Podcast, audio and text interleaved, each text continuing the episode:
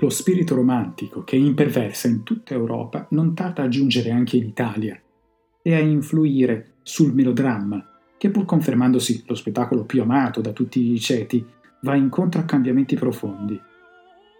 Le vicende comiche che avevano caratterizzato l'opera buffa e tanti dei lavori di Rossini vengono progressivamente abbandonate a favore di trame dalle tinte fosche che si concludono generalmente in modo tragico. Nelle vicende romantiche le passioni, l'amore, l'odio e i desideri di vendetta travolgono i personaggi, portandoli spesso alla morte. Il teatro di Vincenzo Bellini, di Gaetano Donizetti e Giuseppe Verdi mette in scena vicende drammatiche, l'amore di due giovani osteggiato dai parenti, che porta alla morte entrambi, come nei Capuleti e Montecchi di Vincenzo Bellini, oppure il fratello che per ragioni di Stato impedisce alla sorella di sposare l'uomo che ama, conducendola così alla pazzia, come nella Lucia di Lammermoor di Donizetti. La donna che non può vivere insieme al suo amato perché le convenzioni sociali lo impediscono e ne muore, come nella Traviata di Verdi. Ma nel periodo risorgimentale il teatro è anche pieno di riferimenti patriottici. Nei melodrammi verdiani anche vicende ambientate in epoche lontanissime, come il Nabucco, parlano agli italiani dell'oppressione austriaca e del loro legittimo desiderio di libertà. Ed è anche per questo che Verdi diventa molto popolare. Ma prima di parlare del ruolo del compositore d'opera, dobbiamo ricordare che nell'Ottocento il melodramma è composto da la sinfonia o ouverture un brano orchestrale che precede l'apertura del sipario, l'aria, un brano vocale solistico nel quale il personaggio esprime i propri sentimenti ed è generalmente molto fiorito e virtuosistico, il recitativo, parte in cui si svolge l'azione, il canto è generalmente semplificato. I pezzi d'assieme come il duetto, il terzetto, il quartetto, eccetera, o concertati, lunghi brani in cui più personaggi cantano insieme, e poi i cori, nei quali la folla commenta lo sviluppo della vicenda.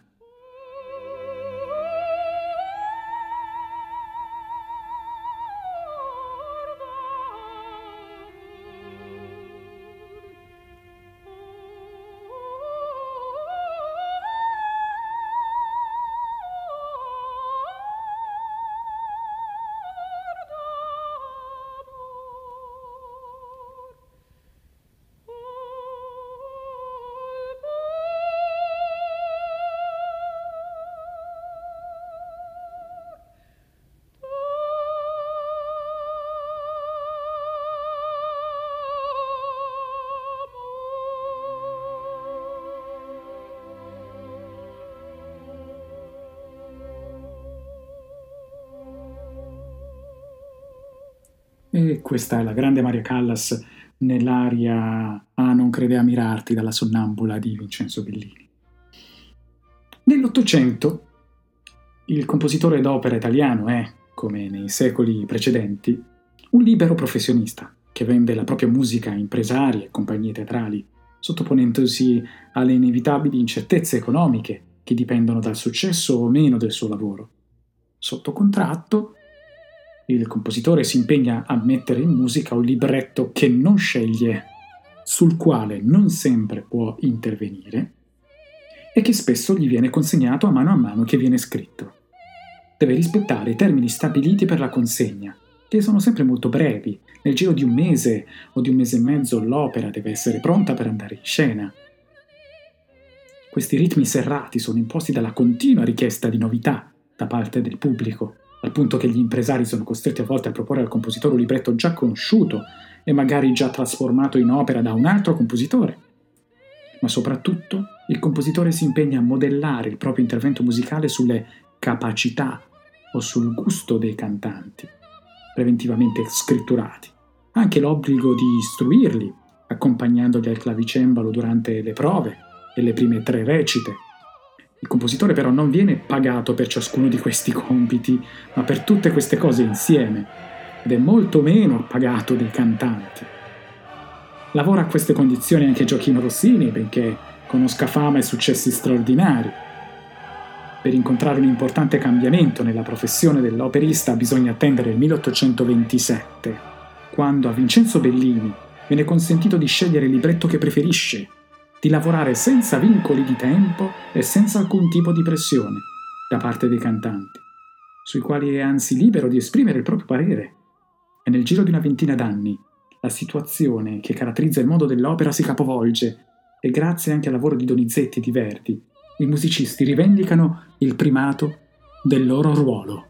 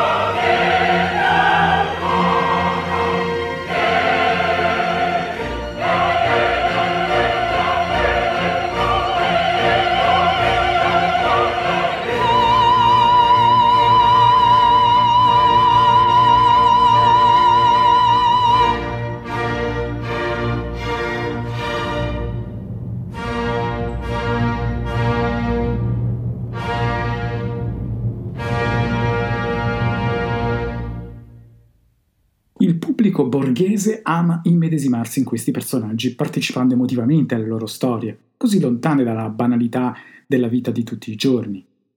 Tali vicende sono tratte spesso da testi letterari di famosi scrittori, come il tedesco Friedrich Schiller, lo scozzese Walter Scott, e i francesi Victor Hugo e Alexandre Dumas figlio, e alla fine dell'Ottocento si afferma il filone anche della cosiddetta opera verista, nella quale si mettono in scena fatti di cronaca quotidiana legati alla vita dei ceti più poveri. Dal punto di vista formale, il melodramma ottocentesco supera, come abbiamo detto prima, gli schemi ereditati dal barocco e dal, dal classicismo, come l'alternanza fra arie recitativi. Il discorso musicale fluisce, infatti, più liberamente, senza troppe interruzioni, mentre si valorizzano il coro e l'orchestra. E abbiamo da poco ascoltato il finale dell'aria La sonnambola di eh, di Vincenzo Bellini. Vincenzo Bellini, dopo aver ricevuto i primi insegnamenti musicali in famiglia, Vincenzo Bellini, nato a Catania nel 1801 e morto a mm, Puteaux presso Parigi nel 1835, iniziò ancora giovane a scrivere brani di musica sacra. Nel 1819 si recò a Napoli per perfezionare gli studi. Nel 1933 si trasferì a Parigi colmo di successi, dove morì poco tempo dopo. L'opera che gli ha dato una grande fama è La Norma, è un melodramma tragico composto per il Teatro alla Scala di Milano. L'aria più famosa dell'opera è La Cavatina di Norma, la casta diva, uno dei massimi esempi dello stile del bel canto, portato a perfezionamento dagli operisti italiani nella prima metà dell'Ottocento. Bel canto, come spesso vi ho ripetuto, è lo stile di canto riccamente fiorito e i punti di forza di questa tecnica raffinata sono la bellezza e la lunghezza della melodia e la leggerezza delle colorature, cioè dei melismi. E come brano emblematico per Vincenzo Bellini ascoltiamo proprio questa cavatina di Norma, la Casta Diva. Il libretto di Felice Romani il musicista Vincenzo Bellini, siamo alla Scala, Milano, del 1831. è la storia ambientata nella Gallia, occupata dai Romani, della sacerdotessa Norma, che vive un'ardente storia d'amore con il proconsole romano Pollione. Ma si tratta di una passione infelice, dato che la donna ha rotto il voto di castità e per giunta con un nemico del suo popolo, e i due, scoperti, si daranno la morte in un rogo. Il testo originale dice casta diva e, e la luna, che in argenti queste sacre antiche piante, cioè che colori d'argento queste sacre antiche piante, a noi volgi il bel sembiante, senza nube e senza vel, che ti mostri con la tua faccia più bella, senza nubi e senza alcun velo di fronte. Tempra, o diva, cioè tempra, o frena, o diva, tempra tu dei cori ardenti, tempra ancora lo zelo audace, spargi in terra quella pace che regnar tu fai nel cielo. Norma, che è un soprano, è impegnata a celebrare nella foresta un antico rito celtico e si rivolge proprio alla luna, chiamandola casta diva, cioè divinità purissima, per ottenere un oroscopo. I druidi, i sacerdoti, i celti, sono infatti impazienti di conoscere quale sarà il giorno più propizio per ribellarsi agli invasori romani. E ascoltiamo ora, cantata da la grande Maria Callas, Casta Diva, dalla norma di Vincenzo Bellini, Teatro La Scala, Milano, 1831.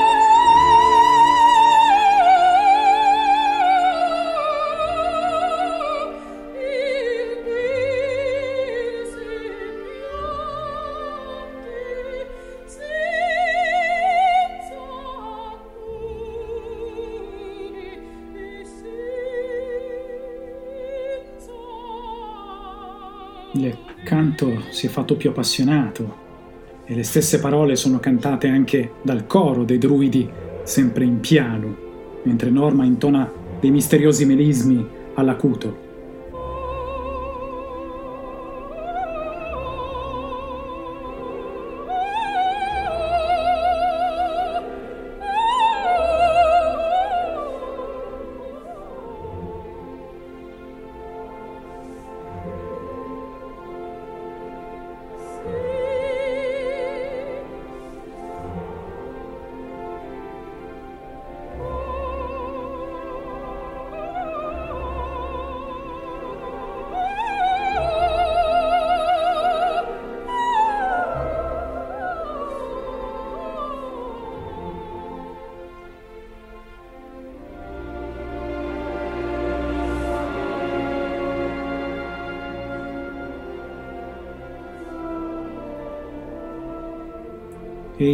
Inizia quindi la seconda strofa del testo Tempra Odiva, che viene cantata sulla stessa melodia della prima, ma con alcune varianti.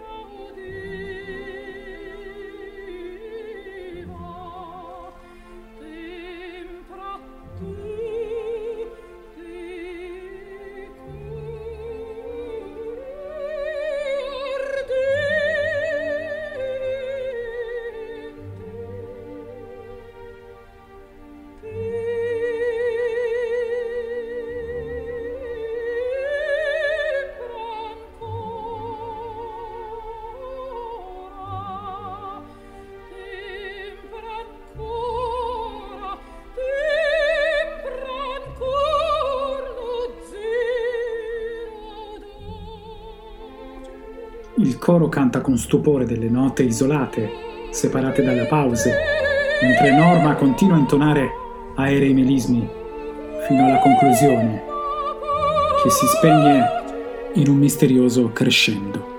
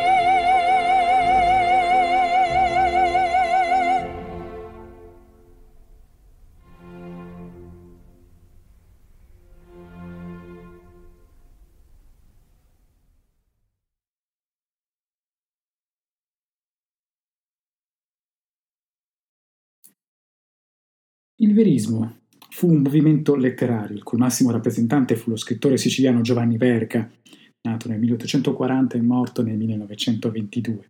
Nei racconti e nei romanzi veristi, le vicende che hanno come protagonisti i ceti più poveri si svolgono in zone rurali e hanno forti connotazioni regionali. Il capolavoro della cosiddetta opera verista fu Cavalleria rusticana di Pietro Mascagni. Mascagni nato a Livorno nel 1863 e morto a Roma nel 1945, il cui libretto è tratto dall'omonima novella di Verga. Ed ascoltiamo proprio Olola che di latti la cammisa, la serenata. Il testo è di Giovanni Targioni Tozzetti e di Guido Menasci, la musica di Pietro Mascagni. Siamo a Roma nel 1890, quando viene rappresentata per la prima volta la cavalleria rusticana. La vicenda narra uh, racconta di una Sicilia ancora legata ai riti primordiali. Si svolge una vicenda di amore e passione che culmina con un delitto d'onore. Compare Alfio uccide compare Turiddu, che è un tenore, poiché aveva insidiato sua moglie Lola. E già nel preludio dell'opera l'ascoltatore è calato in un contesto geografico fortemente caratterizzato, grazie anche all'impiego del dialetto siciliano nella serenata O Lola cae di latti la camisa, proprio cantata da compare Turitto. Il testo originale in dialetto ve lo traduco, dice Olola che hai la camicia bianco latte, sei bianca e rossa come la ciliegia, quando ti affacci sorridi con la bocca, beato chi ti dà il primo bacio. Dentro la tua porta è sparso il sangue, ma non mi importa se morirò ucciso. Se per te muoio e vado in paradiso, se non ti ci trovo, manco ci entro e ascolteremo il preludio e la serenata, Lola cai di latti la camisa, preludio orchestrale, caratterizzato da questi forti contrasti dinamici, da melodie appassionate, viene proprio interrotto dalla serenata. E nello stile uh, della siciliana, si dice, un brano a carattere espressivo dall'andamento lento in modo minore, già conosciuto sino all'epoca, dall'epoca barocca. Il testo contiene un evidente presentimento dell'imminente fine violenta di Turitto. Il canto dell'innamorato è molto appassionato e ricco di, di acuti, l'assenza però di merismi e il carattere spiccatamente declamatorio evocano la rustica semplicità dei canti popolari e l'arpa ricorda il suono della chitarra, strumento tipico di accompagnamento delle serenate. Allora ascoltiamo il preludio e la serenata, o Lola che hai di latte la camisa, o Lola che hai la camicia bianco latte. E eh, compare Turiddu nella Cavalleria Rusticana di Pietro Mascagni, 1890.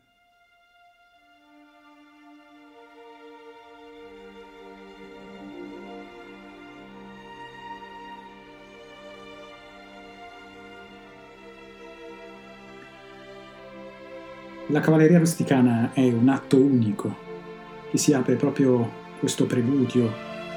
Ci troviamo in un piccolo paese siciliano, mentre è ancora notte, e a breve sentiremo in lontananza Turiddu che canta questa bellissima serenata a Lola.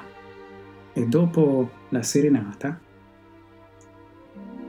si, l'alba si accende e riascolteremo di nuovo l'orchestra il paese comincia a ridestarsi e a prepararsi per i festeggiamenti. E infatti il giorno di Pasqua